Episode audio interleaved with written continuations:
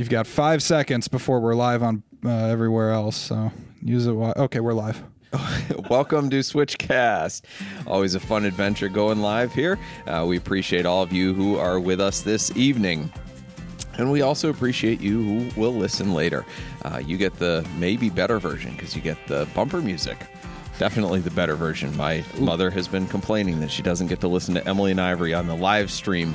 Um, so, For the full effect, we need to play that live. And We by used we, to. I mean you guys. we used We to. used That's to. no, no, all no. I mean instruments here. We got- oh, oh, mic'd because up. we're in Oh. the band, Well, right? Doug's Yeah. got his drums. Right. The, not the right drums. Not I the do right need the, the rim shot drum again. Anyway, lest we uh, diverge too quickly, uh, I'm your host, Doug Tabbitt, and Switchcast is the podcast where we seek to educate, edify, and entertain you on the drive of your life. We are back to talking about vehicle history reports tonight. What in the heck do they do for you when you're trying to buy a car? Carfax is the number one that we all use, and I think we even use it as a verb now. You know, hey, can you Carfax that car? Um, but uh, it's it's it, it's a good tool. It's not the be all end all, but um, vehicle history reporting has changed quite a bit in the past few years as access to more data from different departments, from insurance companies, et cetera, et cetera, has uh, become more accessible. And that's requiring a different interpretation of what we see on a Carfax report um, because we can't look at them the same way we did five years ago. When did Carfax start? Do you know? 25 years ago at least. I don't know. I've been in the car business since 2005 and it was ubiquitous then, 2004. So, I, yeah, long, long 1986 ago. in Missouri.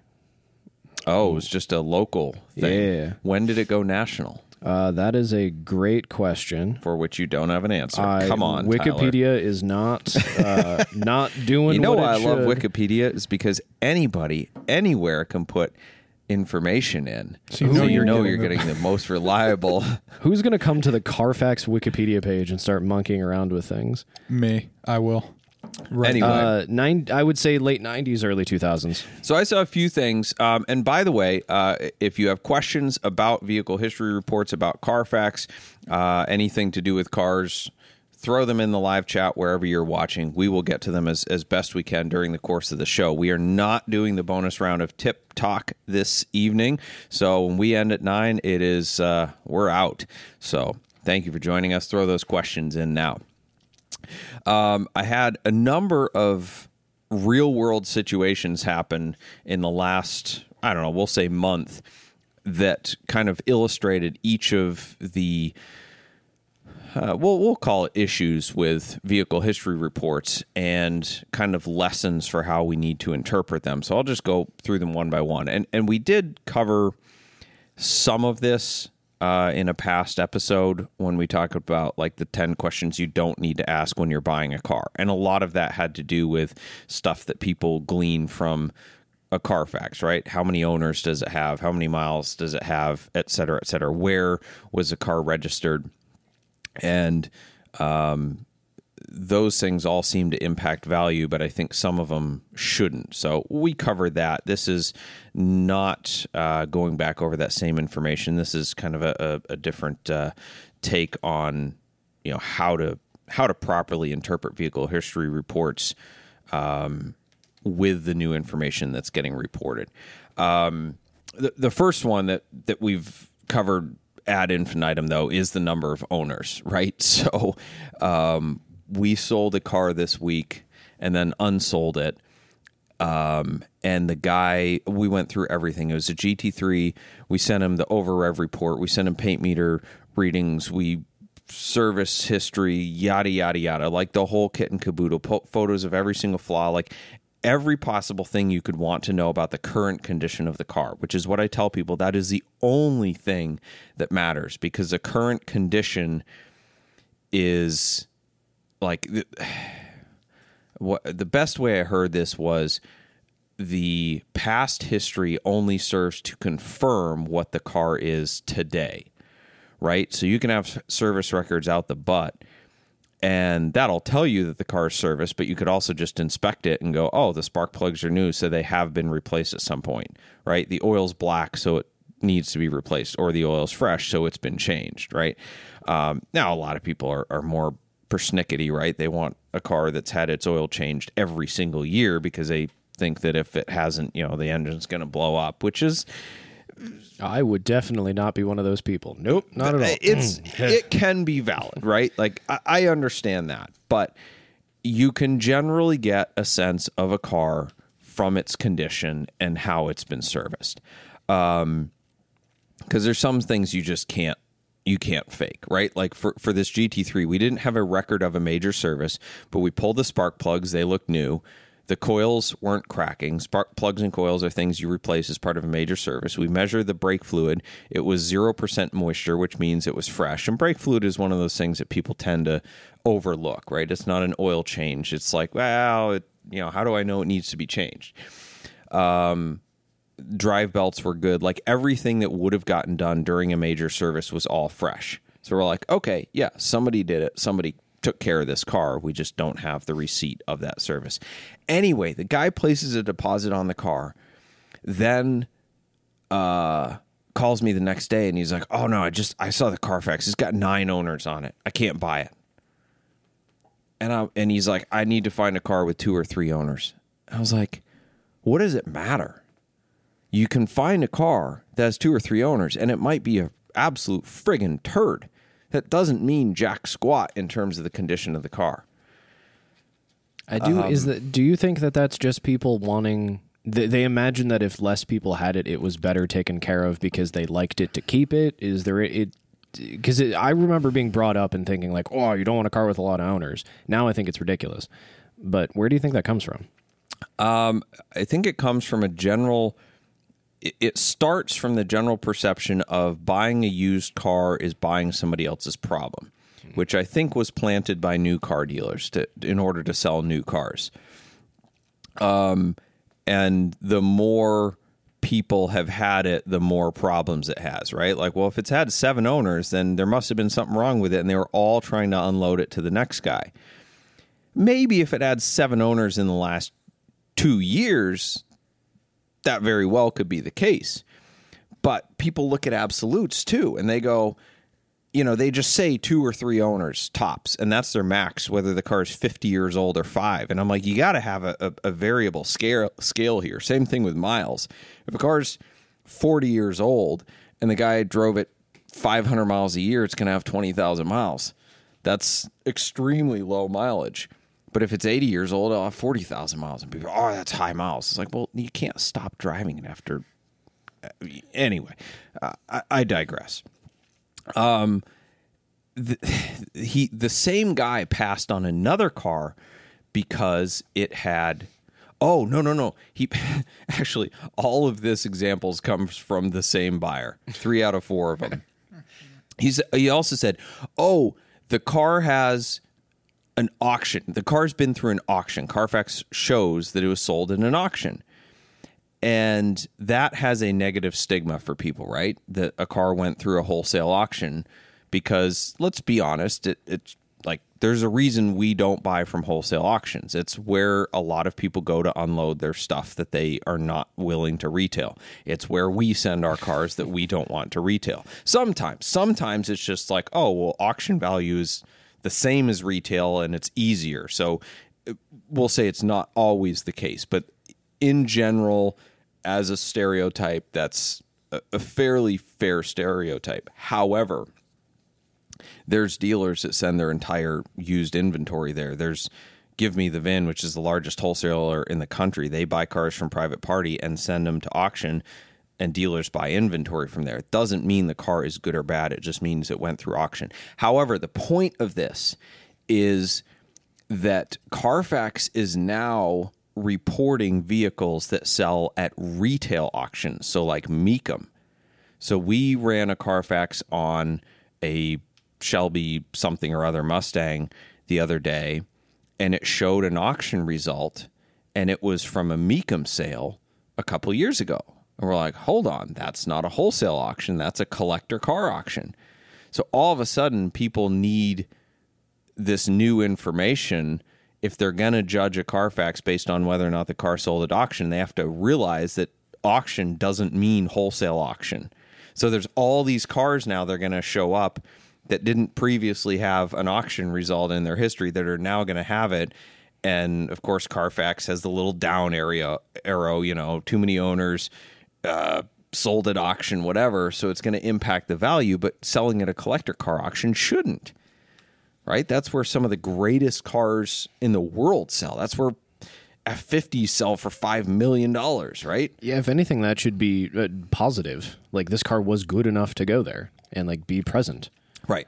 I got a problem with those the indicators anyway, but I, I- don't want to start do too. Too soon. I do too. But th- there's no context, right? There's no context on a lot of this information. Um, so he passed on it because of that. Um, third, damage reports.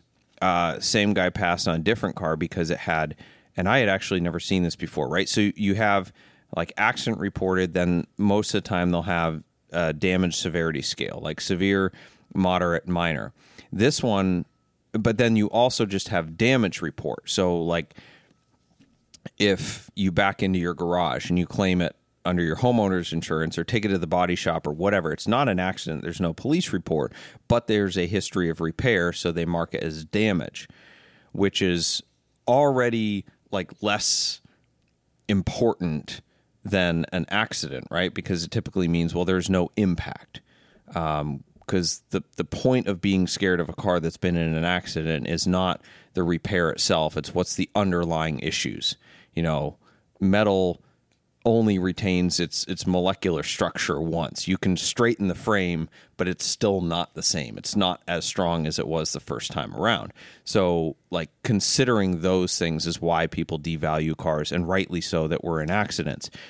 But with damage, like if you just dent a fender and have to replace it or repair it, like who cares? It didn't affect the rest of the car. It doesn't affect the car structurally. It doesn't affect anything down the road.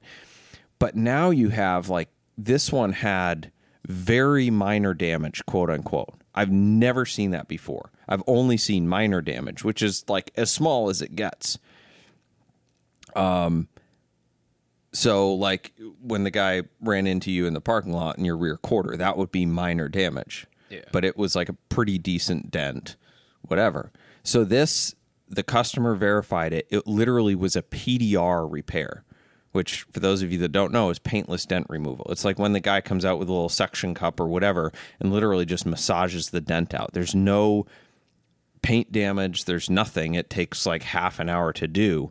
And that was what showed up on Carfax is very minor damage. But it freaked this buyer out enough because he's like, I just, I can't get over that. I'm like, do you know how many millions of cars every year have PDR repairs and it doesn't show up on Carfax? But now it's going to start showing up on Carfax if the dealers sub it out to a body shop or however they do it because everybody has electronic records now. So that stuff is going to start showing up on Carfax. So people are going to go, "Oh, the car's car is minor damage. What, what was that? Was it an accident? Probably not. It was like very minor. Who cares? Somebody leaned against it at a car show yeah. and created a dent." Like if a goose hits your side view mirror there. Yeah. Yes, if a goose hits your side view mirror, Mister Ethan, because you had that happen. Um, the, the other thing here is is AutoCheck versus Carfax, right? So Carfax is the number one. We actually use one called Epic Vin, which is the Is it epic? it, it is epic. I don't have a better word. Um, so they have, if the car's gone through like Copart or a salvage auction, they'll have the listing with photos saved. Um, so it's really, really cool to get kind of a more extensive picture of a car, especially one that may have had some story. And like they'll save classified ads. So if a guy listed it on Craigslist, that'll be in there. So Seriously, that's cool. it's pretty cool. It's pretty cool. Um, it's not as accurate in the mileage department and like maintenance wise as Carfax, but it's it's a really good supplement to Carfax, and it's forty bucks a month, whereas Carfax is five freaking hundred or you know 40 bucks for one report for a consumer but epic vin like anybody can use is like 7 bucks a report or 40 bucks a month for unlimited so if you're shopping for a car this is unpaid commercial here check out epic vin but anyway autocheck is kind of the runner up to carfax autocheck has any number of problems with their reporting and we've had issues in the past but one that we had recently was a 997 turbo that showed severe damage on AutoCheck, but nothing on Carfax. And some people are like, oh, that's why I use AutoCheck because they're better than Carfax. I'm like, no, they're worse than Carfax because they have these erroneous reports. So in this car's particular case, it had been registered in New Mexico for like I don't know, six or eight years. Serviced in New Mexico. No record of it in any other state other than New Mexico. And then it went to Colorado or whatever, and then it came to Ohio.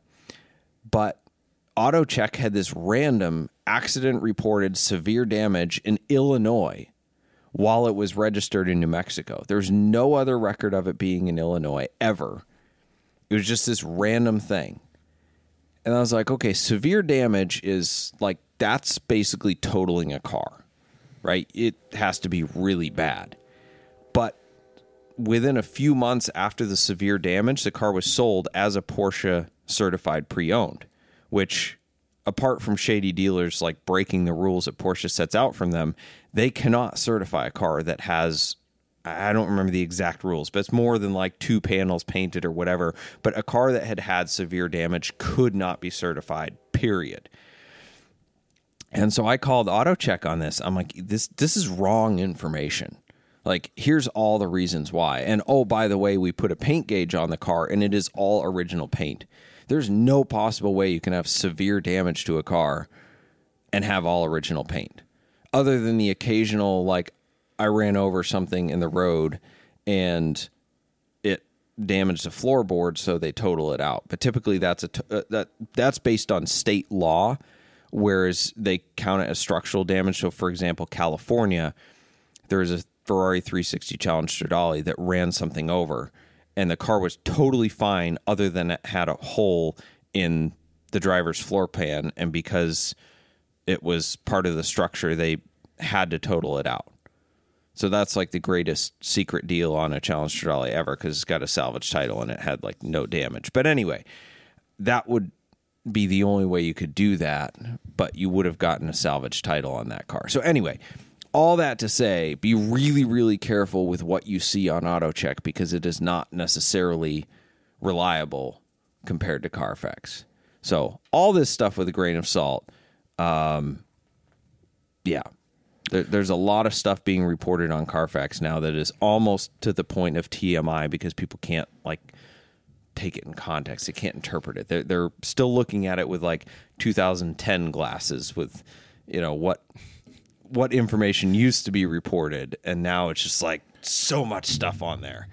So in that same vein, and this I think comes up with like you talking about the person doesn't want to buy a car because you know it had the PDR work done on it or had a little tiny thing. Sleepwalking asks, can you talk about objective handling?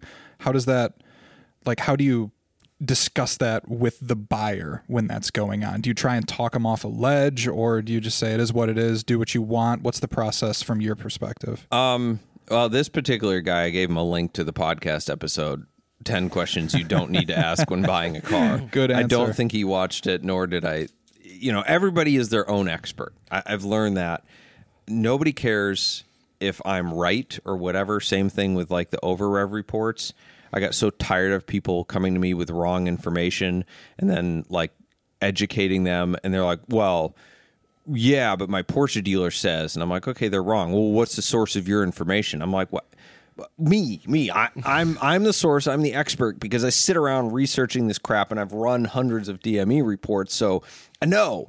But that wasn't good enough, so I made a video. So now when people ask what your source is, I send them a link to my video. this guy. Go listen to him. good. this guy, he's an expert. Anyway, um, very very narrow field of of expertise of competence here. Um, but I, I do my best to educate.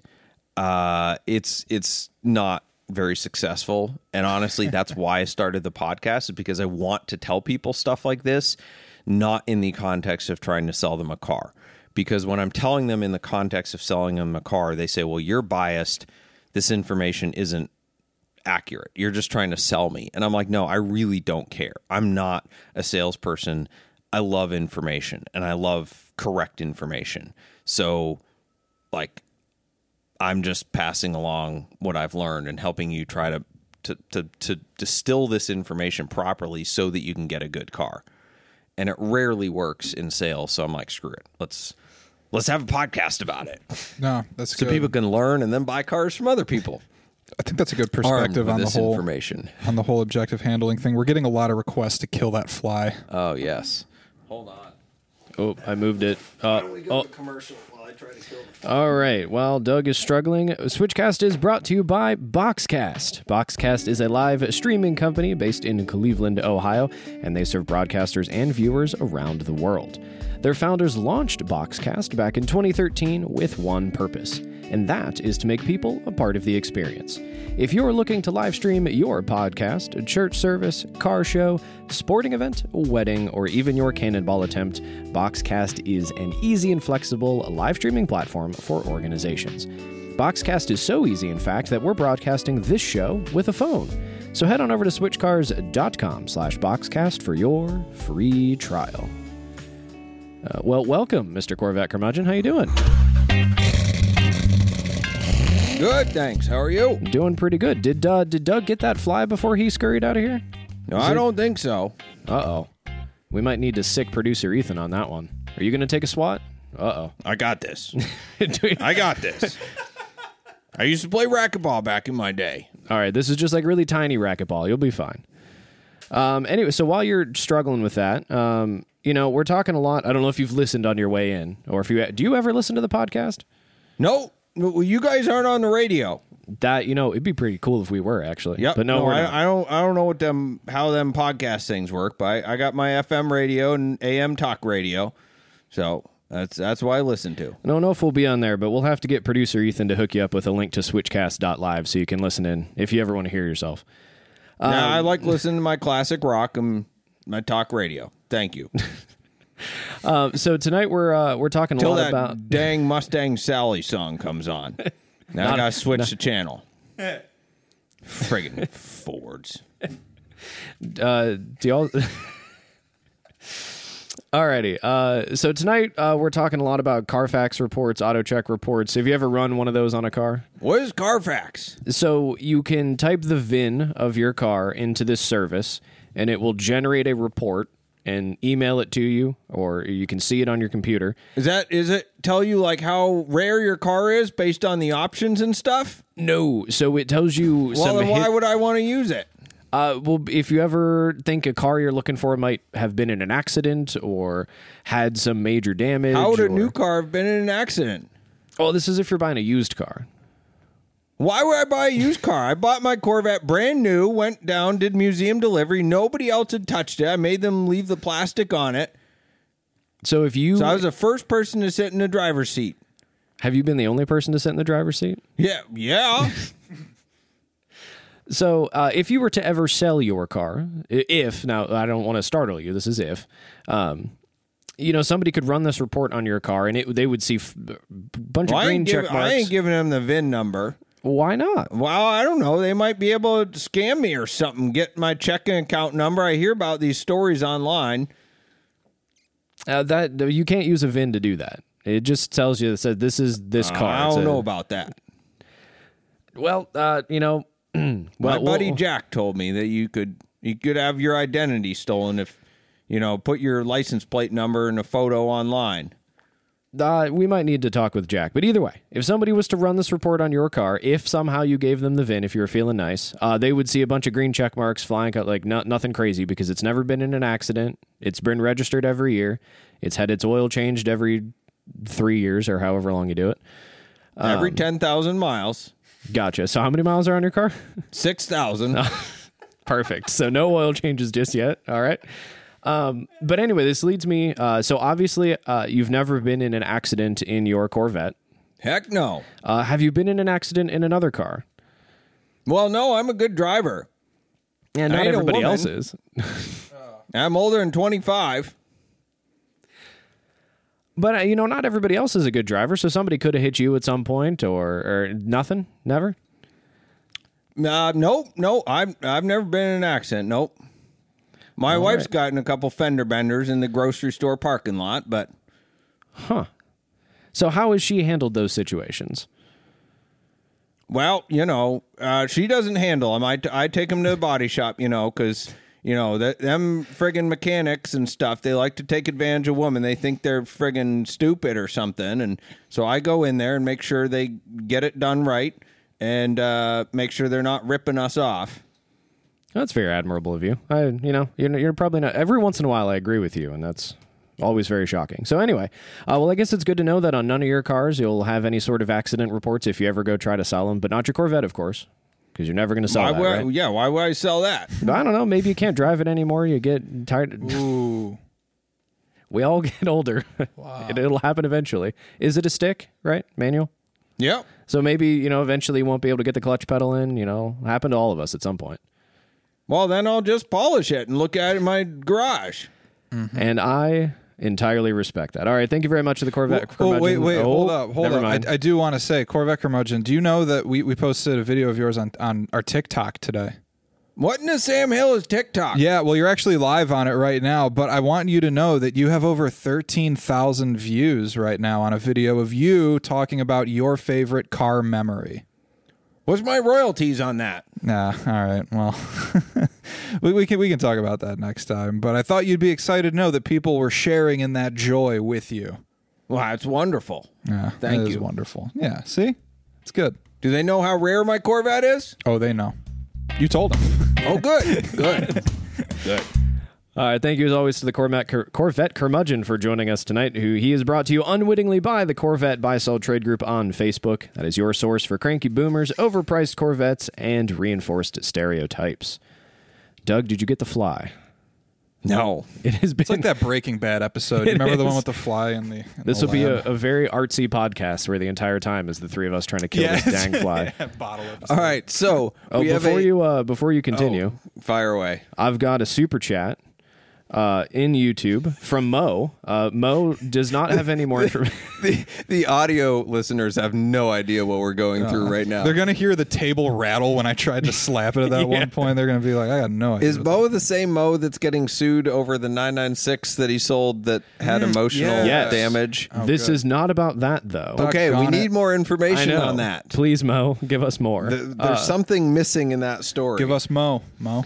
But uh, so Mo suggested that we take a look uh, a, co- uh, a super chat appraiser for that 1985 Mercedes Benz 300 CD. Do you remember that? Oh, I do. Uh, Mo said that it would go over 25 grand last week. We guessed, I honestly kind of think I said like 17 or something like that.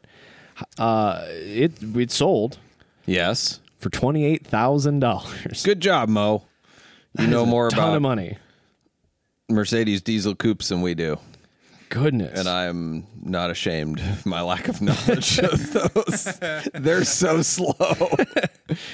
I had a non turbo 300D that uh, maybe it was a 240D. I don't know. They're all abysmally slow. Um, but I would venture a guess that it was slower than a Hummer H1, like Oh, pre diesel. It was so slow. It was so slow. I think diesels. in a quarter of a mile, like drag race, if there's a cop at the end of a quarter mile in a 35 mile an hour zone, I wouldn't get a ticket. Zero to 60 is maybe. right? right? Yeah, and people were making fun of that. Uh, I did a video on the 1917 Franklin that got like an alleged 40 miles a gallon, and people were like, "Yeah, but top speed is 35," and I'm like, lost their minds on that video. "Yeah, well, okay, that's no different than a Mercedes 240D 50 years later." Isn't the 240D the Volvo? No, I think there's a Mercedes 240D. Okay. This is just getting confused. But I don't care about a- slow a diesels. 300D, but yeah. Uh, yes, that's that's true. I don't care about slow diesels except my 7.3 Excursion. That's a wonderful slow diesel. Did you ever get any feedback on your? Uh... Oh, The that was exhaust that bypass uh, valve? 300 CD was Mo's listing. Oh, Nice. Well, congratulations, Mo. I'm glad that it's worth more than I thought. Yeah. Somebody out there loves those cars. I mean, that's honestly that's true of the entire car market right now. Like there's cars that are going for 20, 30, 40 grand that used to be worth nothing and there's niche collectors, I guess, coming out of the woodworks, um, buying stuff up that I would look at and go, I don't know, that's a ten thousand dollar car just because I don't know any better. And that's what I think it looks like, and they're going for thirty or forty, and I'm like, okay, well, that's cool. Um, but there's there's an update on uh, uh, our kit car challenge. Um, so people are sending us kit cars left and right. Um, I think partly because of I kind of branded myself as a kit car curmudgeon, making fun of the guy with the fake Countach. A little bit.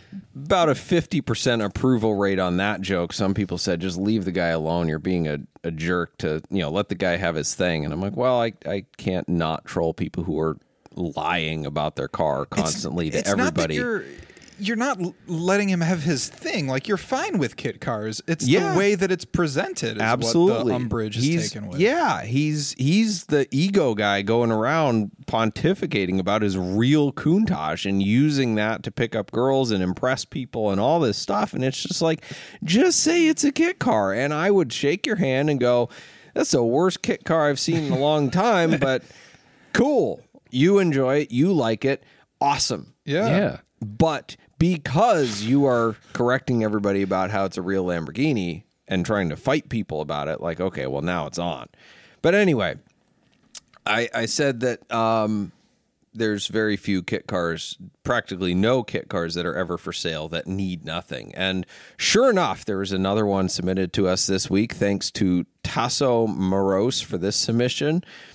Uh, it is a Testarossa body kit on a Corvette C4, which is not the worst kit car idea of, of all of them. That's one I, I would potentially, for the right price, rock, take to Radwood or something like that.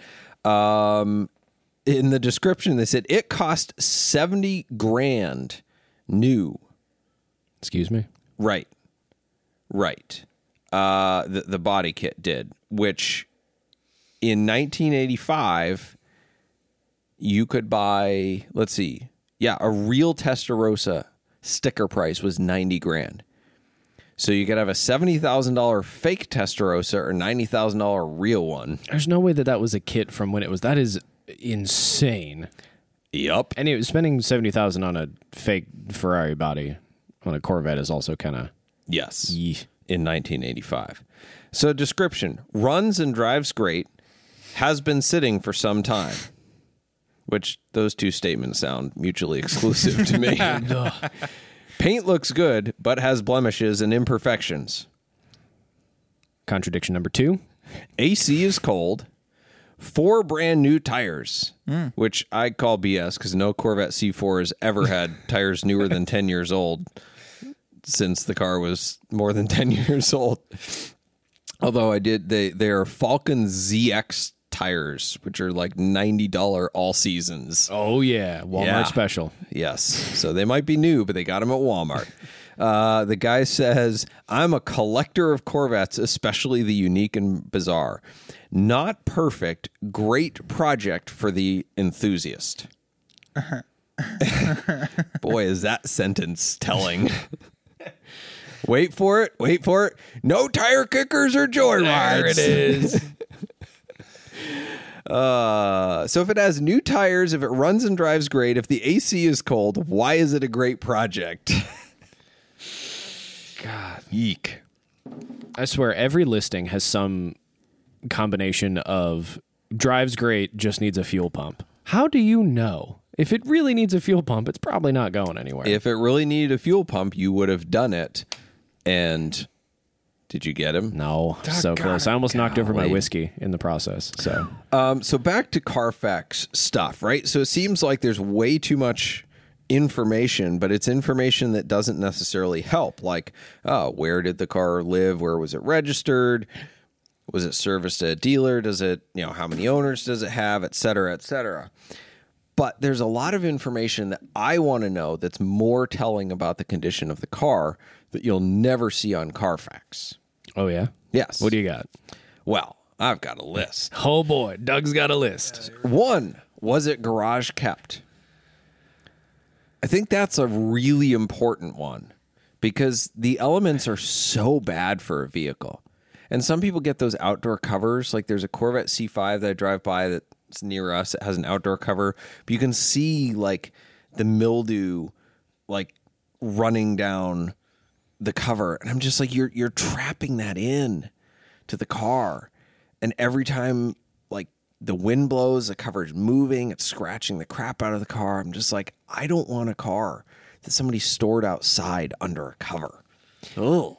At, when you first said that, I thought the Corvette curmudgeon had come back in here for a second and started giving his opinion. But that does make sense. I've noticed that my cars sitting in a garage have fared so much better, even though, like, my wagon, especially, that gets driven in all the garbage up here in the wintertime, it's in pretty good shape still. Yep. But there's a lot of stuff that's a lot newer and supposedly better made that ugh, Yep. does not look. Ugh.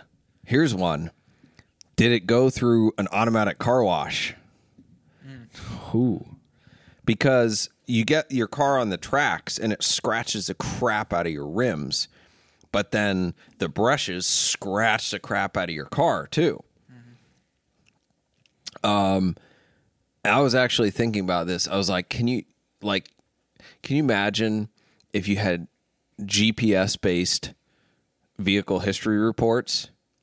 Because I'm like, well, they could tell if it went to that car Mm. wash, right? So, like, if you could have a GPS based vehicle history report, imagine the stuff That you is could some get from it. Big brother type stuff. Right Well, I there. know, That's but if you like Orwellian. volunteer, I don't know, voluntarily shared it, or only when you sold it, or whatever. But you could know if it went through an automatic car wash. Uh, they could know like how long you were at the racetrack, right? Because everybody's like, "Well, how many, how many track days do you have?" could know whether or not you parked at the beach. That's another one that I can't stand. I've bought some cars like, "Oh yeah, it's garage kept," but I w- went to the beach with my dog every day, so it's like covered in sand and sunscreen. Uh, did you park at Walmart? Think about it for a minute. Think about it for a minute. Do you want to take your nice car to Walmart parking lot? I have parked my cars at Walmart very far away. 'cause I mean, I there's- don't trust any of it. Isn't that just There's- like every parking lot though? Just park far away. No, Target's no, better. there's a Tar- pe- there's a people of Walmart page making All fun of the people. fair. They have That's cars, fair, yeah. and they also exist in the parking Yeah, lot. that's right. And they That's do right. things. And they do things. Their Yes. shenaniganries do not stop inside the store. Shenanigan- Shenaniganeries. Um, I mean, heck, it could tell you if you went to the strip club, which that's relevant because I mean, Ever glitter tried to is get so glitter? hard to like get out. You're gonna know anyway. That doesn't need to be on a Carfax. Just poke your head inside, and does it smell and look like glitter? Ugh, Okay. Uh, it's like that transport driver that ended up taking the car to the strip club before he like drove it to Yeah. whoever it was. I wonder if you know, was the smell there? Was the glitter there? We don't know. Hmm. Hmm. we should start putting GPS tracking devices in cars that go on transporters trucks. And they're See? like, I didn't drive it at all. Yeah, you See? did. Yep, I, I like that. I don't think your truck and trailer was going 110 miles an hour. Need to get there fast. The original Lugnuts on YouTube asks, uh, "What about using a car cover uh, for a car stored indoors to keep the dust off? Any recommendations?" Um, One, your car has to be clean before you put it on. Two, your cover has to be clean. Otherwise, you're doing more damage than good. Um, some storage places are like if you have good air conditioning and good filtration, there's some places that are pretty much dust free, and the little bit of dust you get on, like you just friggin' wipe it off. Uh, get your California car duster out. um, so I, I do like covers. I cover my cars. Um, I like the like silky, you know, soft fitted covers. Um, they're not real abrasive, and they don't let air, you know, travel underneath.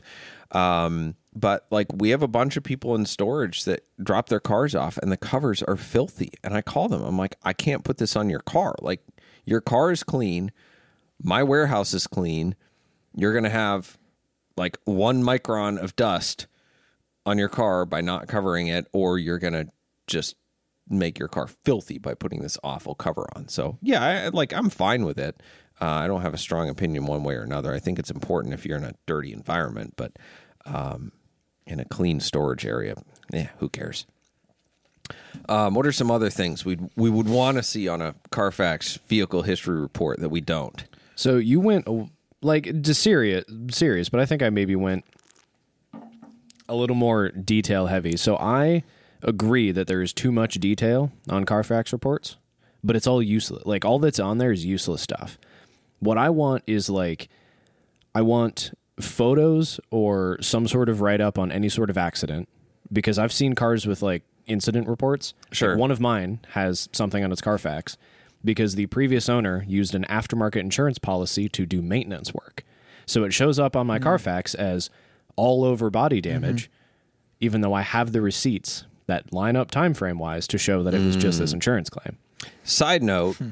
another free commercial. This is why VinWiki was invented, is so that you can document this stuff. Because like that's what matters. Okay, it was in an accident, but damn it, what was it? Right. Like I, that's all that matters. Yes. And that's honestly, that's actually the, the question we get asked all the time about paintwork is people don't care about paintwork fundamentally. They care about why the paintwork was done Yeah. and what was done. Was it painted because somebody scratched the car in the garage, like their son's bike scratched it? Or was it painted because a semi truck drove over it? Right. Again, it's going to this will I have issues down the road? Am I buying a car that has hidden damage? Or is it literally just there were some rock chips on the front and they wanted to touch them up? And so it's like- not about what, it's about the why. Exactly. And like Carfax misses that entirely. It like tries to give you this information in a very binary format of this happened or it didn't happen. So you lose all context, you lose all the important stuff, and then you get somebody terrified of some very minor damage that was probably like a suction cup PDR thing like you talked about earlier. Like it's all you, you like information overload with like fluff and garbage. So the tiniest thing seems like a huge deal. Right. Um, what detail I would like to see though is I would love it if shops could upload like a sanitized version of the invoice. So like get names and addresses and stuff out of there. Sure. But here's what was done. Here's the notes from the mechanic. Like That's a good point as well because on Carfax, like the dealers have categories of services they they like pick from. So what you see on Carfax in terms of what service was performed is not always accurate. Yeah. It might just say like engine service. Well, what was that? Yeah. Oh, was it a rebuild? Or Engines are complicated. like, you know, reset the ECU. So yeah. Uh, another one I would like to see that you can't tell on Carfax is did you smoke in the car? Oh, because good. that's, actually one of the most frequent questions people ask that I think is actually valid. Because if you are not a smoker, you cannot buy a smoker's car. it just sits in there forever. Yep. Uh, do you own an RV slash has this car ever been towed behind one? Because some cars will register the mileage, other ones won't. And that's some serious wear. I didn't even think about that. The like mileage, but yeah, Yeah. it's just being rolled around. Right. Like, right? Yeah, like if you had a car that the speedometer cable only registered on the drive wheels, and so you had like the non-drive wheels turning behind the RV, and you had like five hundred thousand extra miles, It's like, why does this car need so many rear wheel bearings? right? I don't understand. I would like to see all of the reports uh, simplify. So we talked a lot. I'm pivoting my negatives to positive, like more positive affirmation type things here. Uh, uh, there's so many green check marks and thumbs ups and a fox pointing at you and saying you're doing a good job. Like there's all this fluffy garbage. Like, can we distill this a bit? I looked at an AutoCheck earlier today. I want that a was coyote. like that would be fine. We can have the cute animals. Like they just don't need to do as much. Like I saw an AutoCheck that was like five or six pages long, and all it said was the car had been registered and emissions checked every year, and that it wasn't in any accidents and had a clean title. I'm like, why do you need so many pages for this? Good point. It should be like a resume. Speaking of One cute page. animals, I want to know: Did the owner have a cat or a dog? What are you trying to say about cat owners? I said, or a dog. I have a dog, but I also true. know that like every time he goes in the car, there's lots of hair and claw marks and stuff like that. So I have to choose what cars he rides in. That's true. and it's a, a bear to clean out all that hair, especially if you have a white haired dog and black carpet. Um, have you ever purchased Armor All? I want to know that. And then no, is it the wheel armor all or the interior armor all? yes, One is bad, two is uh, two is off. Yeah, you can replace tires. You can't easily replace the interior. like I want to have to wear sunglasses in the interior of my car all the time. Oh man. Uh, let's go to a commercial. Man, we are running out of time almost already, My and uh, go to the next segment. And Switchcast is brought to you by Celebrity Machines. Celebrity Machines offers more than 250 different screen accurate license plates as they've appeared in movies and TV shows like Back to the Future, Ghostbusters, The Fast and the Furious, Breaking Bad, and so many more. Celebrity Machines also makes our dealer insert plates as well as our commemorative 2539 plates from the fastest cannonball run ever. Visit celebritymachines.com for more info and use promo code SWITCHCAST to save 25.39% at checkout. That was a big sigh, Ethan. Uh, Scaminator. Ethan doesn't like my ad reads. No, the ad was great. It's the fly. This fly, it, it- it landed on the zapper, and, then we it t- and then? Doug turned it on, and it just flew away. This fly is outsmarting all of us. It's going to go tell all of its fly friends later tonight Yeah. That it bested three men in a room with a tennis racket shaped swatter. Uh, why does All it have right. to be right here, though? That's the thing. It's got the whole shop. One of us smells. That's what the answer is. And it's not me. It was a Corvette curmudgeon.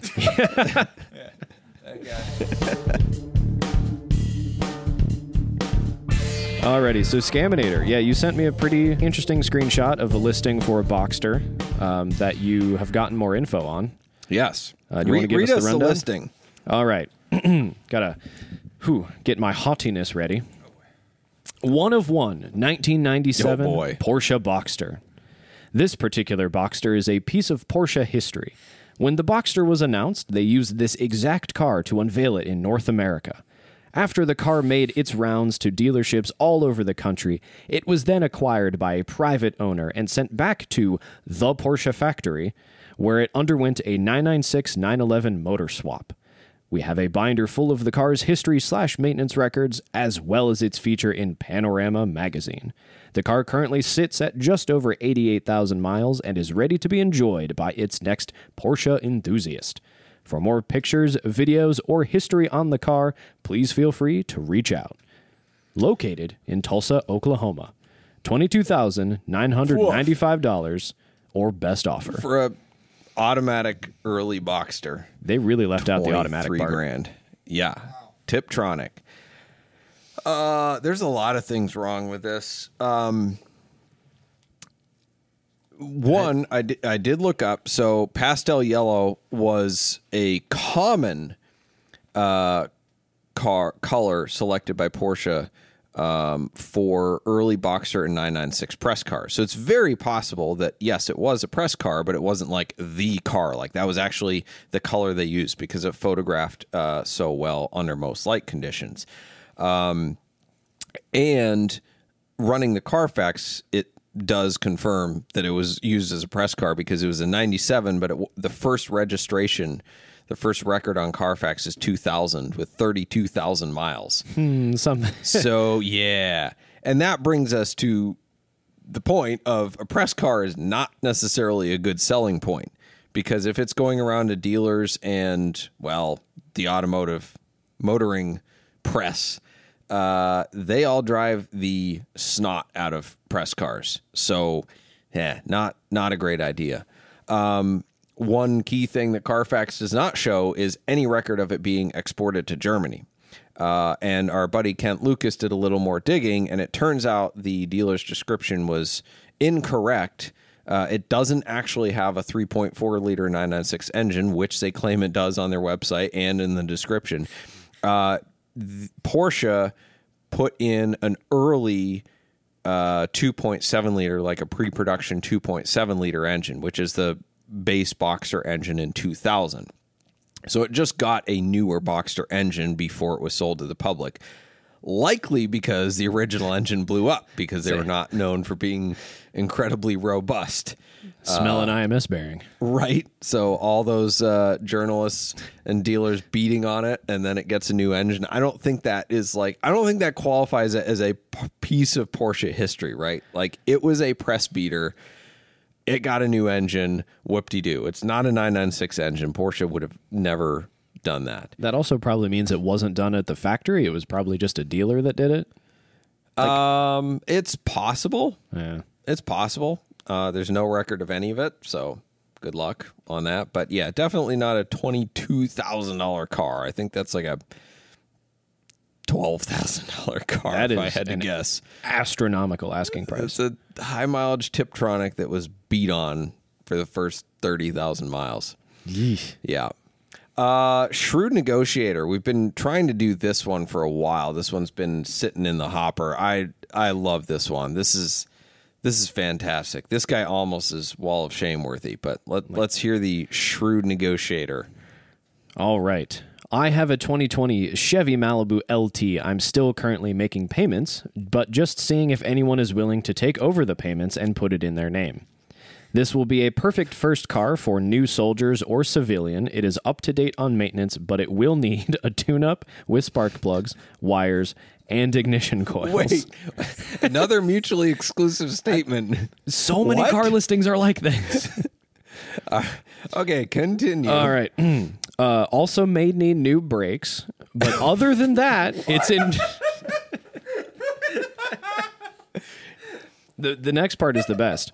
But other than all of those things we've listed, a tune up and new brakes, uh, it's in perfect condition. Uh, if interested, I will do an oil change and give it a decent detail. Not a great one, just a decent one. Decent detail. We can meet up anywhere and go from there. Thank you. Does it need an oil change? I, yeah, that's a well, how badly does it need an Yeah. oil change based on his earlier How sludgy is your oil? right? Oh, what constitutes a decent detail? Just power Some Armor All? it and it's just Armor All. yes. Yeah.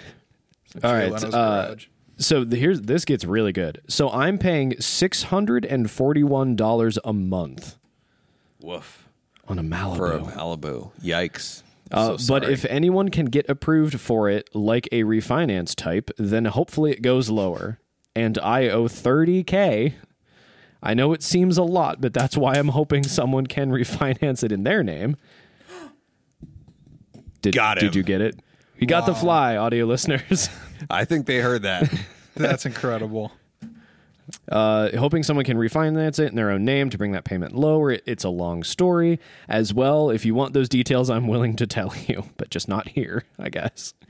oh my goodness. Oh my, car has So- a little over eighty thousand miles. right. What's his monthly on that? 641 but his payoff is 30 so he basically so so i looked up the value it's an $18000 car retail Right. on a good day it's like 14k wholesale probably 12 because it needs a tune up with spark plugs and an oil change and a decent detail and new brakes Wires. And ignition coils. right Ooh, yeah. uh i love the the you know internet mechanic too right like Yeah. it needs a tune up how do you know what's just tell us what's wrong with it don't tell us what it needs But it's in perfect condition, Doug. Yes, Other than and those up minor to date things. on maintenance too. Yeah. Um, what so does he owe 30k on? the car Wh- What year is it? 2020. 2020. I think my my uh, my dude here has been paying nothing but interest. Yeah. Yeah, Probably. that's, yeah. that's probably Yeah, he probably bought all the add-ons, extended warranties, etc. You know, wheel tire protection, and uh, All- you all know the somewhere that salesman was bragging about the you know big fat commission check he made off. Oh, that somewhere guy. they've got this guy's like picture Right. on a wall somewhere. yeah. well, but Malibu's just depreciate, not yeah. Because they're as much of an appliance as a washing machine is. Exactly. Like, oh God. but I just I love that he's asking thirty grand for we'll call it a fifteen thousand dollar car, right? So he's asking double. He just won't admit to like I want you to pay twice what this is worth. It's a sob story of I have a long story. I'm in the military. I need to get out of this. This would be a great first car for your kid. Oh, look at the payment. You could get the payment lower if you refinance it. And it's like it's it's all shadow games, right? Like either way, you have to buy the car. If you finance it on your own, you're restarting a new loan. That's what you would do for any other car that you finance. Like Yeah. it's just I don't know if he's that dumb or if he's hoping somebody else is that dumb, but either way, that is that is one of the worst deals I've ever seen on the internet. What period of time would we guess he like financed this over? Probably 7 or 8 years. You think? because the loan was probably front loaded with interest. I mean, the That- longer term you have, the more interest you pay up front. Yeah, yeah, that's true. Because if you, Original. oh, sorry. Uh, that's Poor okay. If you do the amortization on like an eight year car loan versus a twelve year, the payment drops only slightly Mm-hmm. because you're paying so much more interest. Oh, yeah. Yeah. Oh, poor guy. Original Lugnuts has a good point on YouTube. Uh, says sounds like someone rolled negative equity into it when he bought it. Very possible. gotta But be like- also, like, you're seeing a lot of this right now. Is there's tons of people that are upside down by record amounts on their loans, and it's because of the car buying frenzy that happened the last two and a half years. It, it people thought like it would never end. Like they just threw math out the window. They're like, well, demand's an all time high. If I need a car, I have to overpay for it. No, you don't. You just wait right? So you have a ton of people way upside down on their cars who didn't start with negative equity. Um, I mean, the old joke is the best thing for this guy is hope he bought gap insurance and, you know, the car should just like find a, a tree or a bridge or something like that. And, you know, the, the bridge can make the payments. So I saw someone saying, and I, I know we're right at nine o'clock, but I, I wanted to bring this up because I saw someone saying, and this kind of went viral. I, I just paid off my car and my credit score dropped by 30 points. Um, what are you? I know you have strong thoughts on both car payments and uh, credit Right. scores, but she was uh, pretty much the whole the. Um, I don't know. The whole idea of, of this was this society has everything backwards. I paid this thing off sooner than the agreement. That should be a good thing. But because I'm not making these routine payments for a longer period of time, my credit score drops. It it actually makes perfect sense because a credit score is a measure of your relationship with debt. And the better relationship you have with debt, i.e., the more you use it, the more they allow you to use it. So the less you use it, so essentially when you pay off a loan, it, it's not a measure of your financial stability or financial strength. No, it's not. It is a measure of your relationship with debt. Right? Mm-hmm. So it, that makes sense. But doesn't it just sound problematic on paper? it is problematic. Okay, better the way of wording it, The entire system yes. is problematic because it's trying to s- sell you on this system that doesn't help you in the long run. Mm.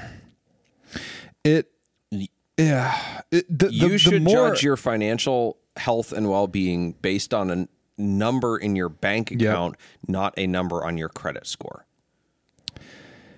it is preposterous to me the extent that people go to to justify again there's there's people talk about good debt and bad debt and I don't want to go too Dave Ramsey with it but the extent that people will justify like how they went about going into debt and the amount of debt they took on in under the guise of like but it'll it'll make me look better in the eyes of like th- the bank pretty much so that you can take on more debt. But why do you care about impressing a bank? I would rather impress a bank with the assets that I have. sure And then the, make the bank go, oh, shoot, we'd like to manage those assets. Nah, not sure if I want to let you you got to have a lot of assets though to kind of leverage rather it than that like way no needing a bank. Um, anyway, on- This Sorry. is not could a- financial a- advice. Sorry, yeah, no, it's Sure, not. it is. okay, okay, yes, it is. Sorry. Um, yeah, we could have a, a whole podcast episode on that, but um, we do need to get the to the appraiser because uh, yeah, we got to follow up on last week. So last week I picked a 1974 Porsche 2.7 MFI Carrera for Tyler. Uh, he guessed 132 grand. I was so confident that he was low that I bid 132 on the spot, and needless to say, I got outbid. It sold for exactly hundred thousand dollars more. Say I was just one guessed. digit off. Yeah, That's gotta so be worth sold something. for two thirty two. Side note, I guess 220. Pretty close. You need to Uh, stop being good at my cars. Right. Well, uh, I'm only making myself feel better because I did so poorly at mine. I was more kind to you this week. I hope so. You picked a friggin' Lancia Fulvia Sport Zagato for me. I guess 36 grand. And I even cheated a little bit. I looked up the Hagerty values while you were reading it off to Uh, me. I figured there was some shady business it going bid on. to 21 and a quarter. what I love is the buy it now is thirty two five on PCAR market. So you're like kind of on brand with I mean, on s- right. I wasn't so far off. Uh, but anyway, we go by the high bid. That's that's the rules. No other offers came in since then, right? 21 and a quarter is the highest. Uh, I th- I believe so. Please redeem me here. Um, let me let me scroll down. The crazy thing is, I only missed by fifteen grand, but I missed by a, and you missed by a hundred, but you have a lower percentage miss. got to get them high number card. Uh, yeah, no other offers or All right. anything. So this week for you, I wanted to pick a 2001 uh, Audi S4 Avant, Ooh, okay. uh, six speed. Uh, I like them. I know you like them. However, it ended earlier today. Had like 118,000 miles. Did you see this one? Did not. What was it on? Uh, cars and Bids. What do you think it sold for? 2001 Audi S4 Avant wagon. Uh, I just said that. Avant, six speed manual, 118,000 miles, reasonably clean car. I don't know, like what, 12, 13?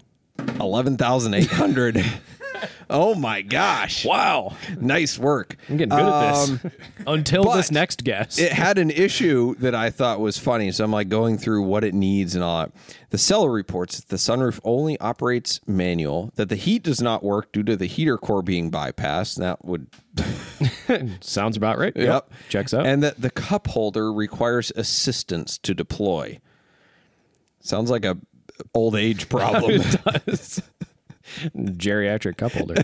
I'm like that's that's some big words for the cup holder is stuck. it's broken. It's like when you look at a, a Saab with their like crazy origami style cup holders, like that. Get one thing wrong and it's broke. Yep. Uh, uh, don't ever give me a parachute that requires assistance to deploy. yeah. I picked just because it's awesome. A 2022 Jeep Gladiator Apocalypse Hellfire 6x6. Oh, that thing. Yes. $244,000 build turbo diesel V6. If I was to give you a verbal picture of this for the audio listeners, I don't have to. Just think of a Jeep Apocalypse Hellfire 6x6. That pretty much sums it up. It's matte black, it has three axles, and the interior looks like a sour apple Jolly Rancher exploded. Oh, does it, It is really? very lime green. What's that on? Is it? Cars and bids. I feel like I saw that. Yep. Uh, 10,000 miles, uh, $250,000 bill. That's about all you need to know. It's a Cars and Coffee Queen. I doubt anyone ever took this thing off road. Oh my god, that interior. Yep. All right. What's your number? Oh. Or do you want to give me mine first? It's got angry eyes, uh, which I think is really important for a Jeep to have. Um, no, I'll. ugh. this is really hard because this is ridiculous I know. and cost an uh, like an astronomical amount of money, but there is such a small like niche market for this of jacked dudes with tribal tattoos that actually want to be seen in this. And they have to sell their Hummer H1 first. Yeah, like this is just the worst. Oh, man. That's funny. But I Way to stereotype. Have you seen this thing? yes, I picked it. Somebody's going to be really offended in the YouTube chat or something, but uh or maybe TikTok. I don't know what these go for. I'll say uh a hundred and thirty. Okay. I was going to guess 100. I don't. Okay. I feel like it costs so much to build that the right person is going to get some level of a discount from the original, Sure. like whatever. All right. What do you got for me? So I've got for you a 1998 uh, 993 Carrera S. Uh, that 2S? comes to us. Uh, yes, 2S. Comes to us from P Car Market. Uh, it is pastel yellow, like the Oh, hey, Boxster, it's color of the night. over chestnut brown. Ooh, I think I, I see this. This is like a bizarre color combination. For those uh, on the podcast listening and even I guess watching here, chestnut brown is like a brick red. Yep. Um, so it looks like yellow over like a, a red color. Not like guards red bright, but it, it, it kind of looks classy, but it is a little bit like McDonald's spec. Um, it's got the sport back seats. Ooh, Which is painted real nice. like exterior color. Or? No, That would be kind of odd. Pastel yellow and chestnut seats. I think they're they're not the hardback seats. They're just the the, the normal back. Reminds me of a joke that John Sabo always tells. What do you call nuts on your chest? okay, we're gonna stop there. So uh, I loved that they called out in the listing. There's a bunch of hullabaloo. This is a one owner, so the guy that spec'd it or the Oh, wow. person that spec'd it is selling it. How many miles? Uh, thirty-eight thousand three hundred forty-eight. Wow. Clean title, clean Carfax. It's got a toolkit. It's maintained only by reputable Porsche, Porsche specialists. Um, there's like nearly 200 photos. I would say the photos are about an eight to 10. Like it's they're really nice. They're not Okay. changing my life, but they're really nice. Uh, Trying some to find this, but Picar Picar's search function is not as good as bringing trailers. new. Uh, thankfully, I have a lot to talk about with this one. Um, Okay. So, some interesting things that I noticed with this car. There is a signature on the glove box, Carroll Shelby style. But not Carol Shelby. That would be weird. No, it is Craig Butzt. Do you know who that is? Uh, B U T Z, B U or B U T Z I, Butzi? Rutzt. I think I. Okay, never mind. There was a Butzi in Porsche history. He was a uh, CEO or something like that, or engineer that took over. Uh, but that was way before the 993 was made. Yeah, it's Rutzt. I'm I'm a I'm a ding dong. Um, past president of Watkins Glen, for some reason, signed this dude's Okay. glove box. Random. Uh, I never thought I'd sell the car, so I never kept any service records. Is in the comments, which is wild. That's an interesting one. I've heard that before, but okay. Uh, if you look in the photos of the underside, it is jet black. Weird. When the car was new, this is a quote in the comments from the seller. When the car was new, I had the car ceramic coated and undercoated. My mechanic hates it. Wait, 98? They didn't have ceramic coating in 98. I don't know what he did. Uh, But- That's when they had like the Rusty Jones, you know, friggin' spray undercoating. I know. I mean, it looks like somebody took cans of spray undercoating and sprayed the entire underside of this car. Yeah. Okay. I'm seeing that now. It's wild. That is wild. I don't get the signature. I don't get the undercoating. I, I don't get not keeping service records because you never thought you'd sell the car. That is just bananas to me. But it's a very interesting spec. That is odd. Uh, I'm conflicted on this. While I think of a number, we have to check in on our bonus round for last week, which was the 2008 Boxster limited edition, which means it's bright orange, one of 250, uh, well, 500, 250S, 250 base. It had gotten bid to 31 grand on Cars and Bids. I had originally appraised it at 35. It is in Canada, which matters. It was low mileage, but kind of looked high mileage. Um, you had guessed 32.5 last week, and I went to 34. What'd it go for? It sold for th- well, no, it got bid to 38 grand. So 31k on Cars and Bids, 38 on P Car Market. Reserve still not met, which I think they need to friggin' sell that. It's in Canada, Wow. and the steering wheel and shifter look like it has 60,000 miles, not 19,000 miles. So, anyway, I win that round, but nobody wins because it still hasn't sold. That's wild. All right, 98 are you done C2S, stalling? 38,000 miles, pastel yellow over chestnut brown, sport seats, but no service records, one owner. And tar looking undercoating all over the underside. And a random signature from Craig Rutz on the. Um, oh gosh, this is so tough because it's got some anomalies here. I think that does a hundred, uh, hundred seventy-eight thousand. That is one spicy meatball. I mean, C2S is, I think, the best 993. I think it's probably the best air cooled Porsche. The only thing you don't get that people complain about, they want the C4S because it has the turbo brakes. But C2S is one of the very few naturally aspirated non GT wide body 911s. And it just looks so good, and I'd rather have the, the rear wheel drive. Um, and it's a 98. It's the last year. Those are very, very rare. And it's a rare color, yada, yada, yada. Um, it might go for more. I'm, I might be I might be low there, but whatever. We'll we'll we'll see. Cool color, but I think some people will be turned off by the weird little anomalies. Like that undercoating is funky, funky. And like you can't really get that off. That's just there forever now, right? Yeah. Let's say 180. Round number. All right, 180. 180. Final bid. Final final final answer. All right, it is time for the props and flops. Uh, brought to you by Switch Cars. Switch Cars is the enthusiast dealership where we buy, sell, consign, service, and store only cars that we like ourselves. Check out our handpicked inventory at switchcars.com, and our pick of the week from Switch Cars inventory is 2005 Porsche Boxster S in dark olive metallic with palm green interior. Oh, yes, I tried selling it to someone that said they were looking for a Boxster, and I told them it was green. They said, "Nope, I don't like green. I want a black car." I said, "That's okay. It looks black most of the time." it's close enough. so dark. Uh, it was touched by Rapazzi Motorworks, so that makes it far more valuable. Apart from the fact that it's green, it's got forty three thousand miles. It is very very clean. We had a call on it today.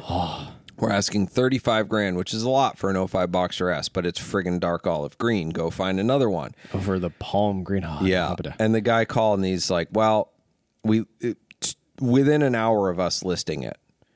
And he, well, when is it coming in? Okay, I'd like to see it when it comes in. But are you guys negotiable? Because you're way overpriced. I can. There's ones out there for thirty grand, and we're like, yeah, black and silver ones. like, it's been listed for like thirty five minutes, and you called already. So no, we're not negotiating yet. you lost all of your negotiating privileges. Right. You started. I know what I got. Rare color. Anyway, we do know what we got. Rare color. Um, flop of the week. This comes from an auction site where somebody bought a car on a wholesale auction and then tried to renege on it based on this claim. I left my computer to use bathroom. My four year old daughter walked in, clicked mouse, bought the car. Walked back in, and she said, I think I did something, Dad. I pressed the button.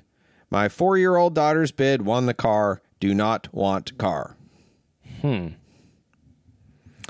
That is one of those cases of too bad, so sad. yeah, that sounds like a cop out. I don't believe that actually happened. Wholesale auction. I'm sure it did happen, but it's on the guy for not friggin' locking his screen. Yeah, it's like 2 You're keys. on simulcast, like with cars being bid. Like kids love buttons, and they know how to use computers. yes. So yeah. Uh, yep. Wholesale auctions, there is essentially no recourse with stuff like that. If they say you bid, even if you didn't raise your hand or click the button, then you bid. And if you don't come through, then you just have uh, relinquished your privileges of buying a car from that auction ever again. So you just suck it up and you pay for the car that you didn't buy. Prop of the week, we got two for one uh, regular listener and commenter, Jim Ryder, uh, reader. I'm sorry, I always get that wrong. It's got an I in it, not two E's, and the English language is hard. But anyway, it goes by Jim.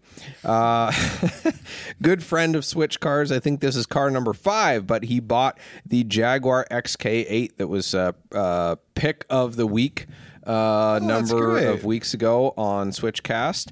Uh, he did forget to use the discount code Switchcast to get a thousand dollars off, but he got the the repeat client discount, so it, it all came out in the wash. good. Um, yep. So congrats to him. Oh, congrats, Um, Jim. And I would be remiss if I didn't also mention that one of our loyal loyal listeners and one of the first uh, guys that kind of randomly showed up to a, a live show, Chris. Uh, he bought a 997.2 C4S C4S from us C4S from S this week uh, before it even hit. Uh, never even got listed. He showed up to look at a different Wow. car, and I said, "Hey, the 997.2 is the one you want." And uh, yeah, so it was a retirement present. So couple of couple of loyal Switchcast listeners uh, now in new cars. So congrats all, awesome. and that's a you know impetus for the rest of you guys to pony up and buy a car, right? Discount code Switchcast. Discount code Switchcast. Still there. That's right. Well, thank you all for joining us tonight. Thank you to Ethan and Tyler for making this show happen. Uh, thank you to our sponsors, Boxcast, Nuts for Sticks, Switch Cars, Celebrity Machines, Parallel Printworks, and Stephen Home Woodworking. Our bumper music is provided by Emily and Ivory. You can stream their full album on Spotify or SoundCloud. This episode will be available next Monday in audio format wherever you listen to podcasts. Check out switchcast.live to catch up on old episodes as well as to su- submit questions to us for future episodes. Thank you for listening, and we'll see you next Wednesday, 8 p.m., as we look forward to edifying, educating, and entertaining you on the drive of your life.